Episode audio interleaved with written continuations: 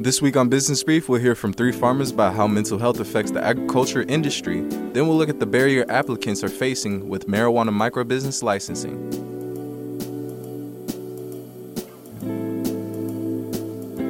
Welcome to Business Brief, Missouri Business Alerts podcast focused on business news and issues shaping the state. My name is Burton Wade, and I'm joined by my co-host, Katie Quinn. Katie, how are you doing this week? I am busy. I'm currently moving, so it's been a lot of packing and cleaning. What about you? Honestly, the same. Getting things ready for the beginning of the semester and for wrapping up the summer.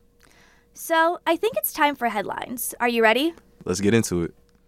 The Federal Reserve Bank committee that sets interest rates raised its benchmark rate by a quarter of a percentage point Wednesday to its highest level since 2001. The target rate is now at a range of 5.25% to a 5.50%. The latest hike comes after the Fed kept rates unchanged at its June meeting. The committee has now raised rates from 0 to more than 5% since last March. The Fed hopes to tamp down inflation by slowing spending in the economy without causing negative economic growth or substantial job losses. UPS and the International Brotherhood of Teamsters have reached a tentative contract agreement averting a potential strike. The Teamsters Union represents more than 300,000 UPS employees across the country. The agreement boosts starting pay for part timers to $21 an hour, raises pay for full time drivers to $49, and includes heat protections and air conditioning for new trucks. The deal still has to be ratified by UPS's unionized workers. Some say it wouldn't fix the falling pay and a physically exhausting job. Those workers are calling for a no vote on the agreement, raising the possibility that ratification will fail. Aviation and defense company Boeing is planning to expand in St. Louis County, creating up to 500 jobs. The nearly $2 billion investment will be one of the biggest defense projects ever in the region. The St. Louis County Council is considering incentives that will give Boeing tax breaks on the expansion for 10 years. Missouri companies saw a spike in venture capital funding over the first half of the year, despite funding declining nationally. 47 Missouri companies brought in more than 470 million in venture funding, according to the National Venture Capital Association. The investment in Missouri this year represents a 58% increase from venture investment in the state through 6 months last year. At this point last year, 39 Missouri companies had raised 298 million in venture funding. Senator Josh Hawley is co sponsoring a bill to bar members of Congress from owning and trading stocks. The Missouri Republicans' bipartisan legislation would ban lawmakers, executive branch officials, and their families from trading and owning stock in individual companies, even in blind trusts. The bill will go beyond existing law, which forbids members of Congress from trading on non public information they access at work. From 2019 to 2021, nearly 100 members of Congress or their family members traded stocks affected by the elected officials' committees.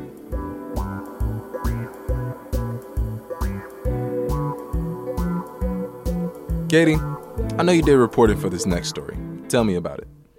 Yeah, absolutely. So, farmer mental health is a complicated topic. According to a Missouri hospital report, rural suicide rates in the state are 18% higher than non rural areas.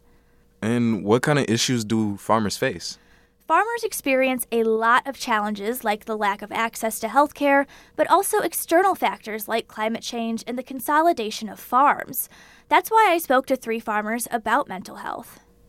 Wow, I'm definitely interested. Me too. Here's the story Family farms are what makes Missouri Missouri. Generations of farmers raising animals or growing crops on the same land as their grandfathers and great grandfathers before them. The Missouri Department of Agriculture reports almost 90% of Missouri's farms are family owned. Emma Alexander is a seventh generation farmer from Rogersville. Her farm is robust. She raises goats and pigs and cows. Alexander says that the life of a farmer is more complex than in years past.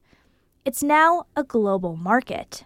We can see so much more about our weather, the supply chain, our food system, social and political agendas. We know all that information almost instantaneously, and that can be overwhelming. It's not that farmers can't cope it's that there's so much more that is in front of us.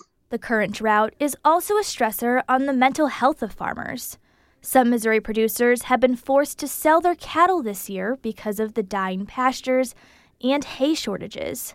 As of July 23rd, 77% of the supply of hay and other roughage is short or very short in Missouri, according to a report from the USDA. Macy Hurst is one of those farmers.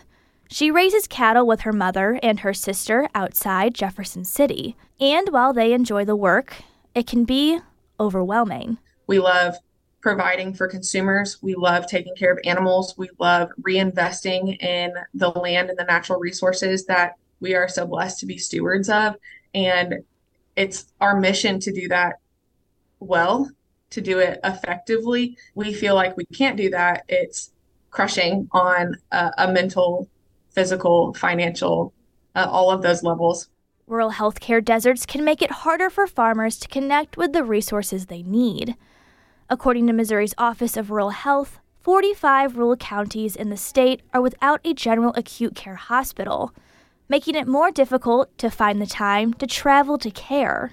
Jason Meadows is a pharmacist and a farmer in Crawford County, which only has one hospital within its borders.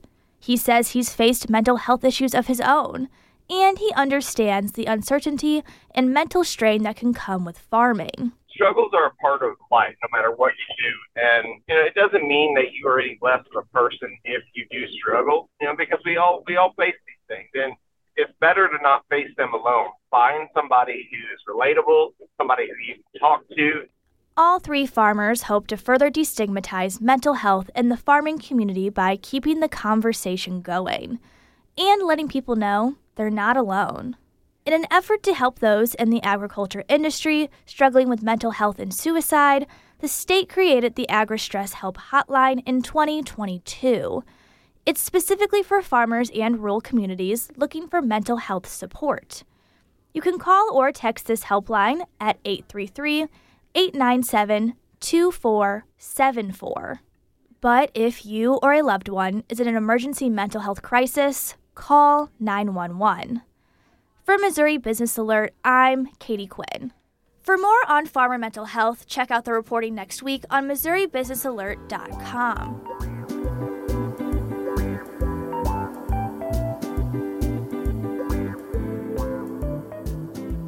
For our next story, I'm joined by reporter Lucy Valesky, who has been reporting on marijuana licensing program intended to increase social equity in Missouri's cannabis industry. Lucy, thanks for joining us. Of course. We've talked about micro business licensing on the podcast before, but it will be helpful to start with some background. What is this micro business program? People who are interested in selling, cultivating, or manufacturing recreational marijuana could begin applying for wholesale or dispensary licenses on Thursday. The recipients of these licenses have been coined micro businesses. Applicants must meet one of the eligibility criteria determined by the amendment that legalized recreational marijuana.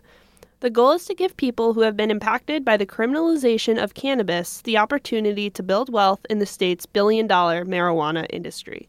Got it. So, how are people feeling about this program? There's a lot of optimism and hope that this program will reach the intended people. At the same time, there are a few concerns and questions about the effectiveness of the program and how recipients will receive funding for their regulated micro businesses. And you spoke to some applicants, so what are some of their plans? Brian Foster is a former veteran from outside of Kansas City. He is applying for a wholesale license and wants to hire other veterans to help them build a community that they may have lost after leaving the military. Here's Foster. With our different experiments that we do with different ways of planting and growing, combined with the community outreach and helping disabled veterans and homeless veterans get up off the street and get into an industry that they can not just make a living but can thrive in is the biggest drive for me. Another interested applicant is Christy Essex. She says she is planning on applying for a license to increase the availability of cannabis in rural communities in Missouri. We really have an interest in being able to provide the you know, benefits of cannabis in the rural areas who really don't have, you know, super close access to it. And, um, you know, hopefully, especially in the counties who have either like high alcohol usage or opioids or, you know, any of those problems like that. Others want to increase the availability of marijuana products to medical patients or prove that it is possible to be successful in the marijuana industry as someone who has previously been impacted by cannabis incarceration. What are some questions that potential applicants are wrestling with? The reality of owning a regulated marijuana business in Missouri requires a lot of planning. John Payne is a Missouri cannabis activist who led the campaign to legalize recreational marijuana in the state. He says that the cost of opening a new marijuana business could range from three quarters of a million to multiple millions of dollars. Marijuana is illegal federally, so most banks will not offer loans to cannabis businesses. So, microbusiness owners will most likely have to look for investors. But owners will need to make sure they don't end up being exploited by companies looking to get ownership in the up and coming industry. How are the owners feeling about raising that funding?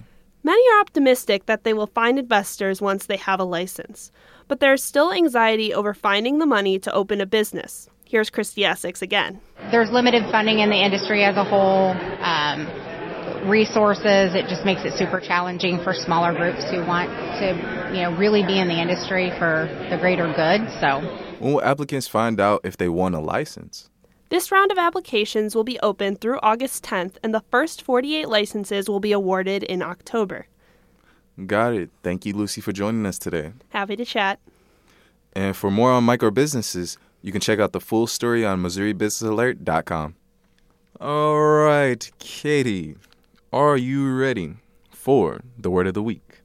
Yes. Tell me, what's your word? My word is Busch. Anheuser-Busch. Very James Bond of you. Um, what's with Missouri's biggest brewery? Well, the brewery is set to lay off 2% of its corporate employees in the U.S. That's estimated to be about 360 employees. For context, Anheuser-Busch's parent company has about 18,000 employees across the country. So, why is the company doing layoffs? Well, the company says the cuts are happening because of corporate restructuring. The downsizing comes at an interesting time for the brewery. Bud Light recently lost its spot as America's best-selling beer, and Anheuser-Busch has faced blowback from political conservatives for its partnership with a transgender influencer earlier this year. Hmm, definitely a story we will continue to follow. I agree. I agree. What's your word of the week, Katie? My word is global wafers. Oh, like a wafer cookie. No, not exactly. It's a Taiwanese tech manufacturing company.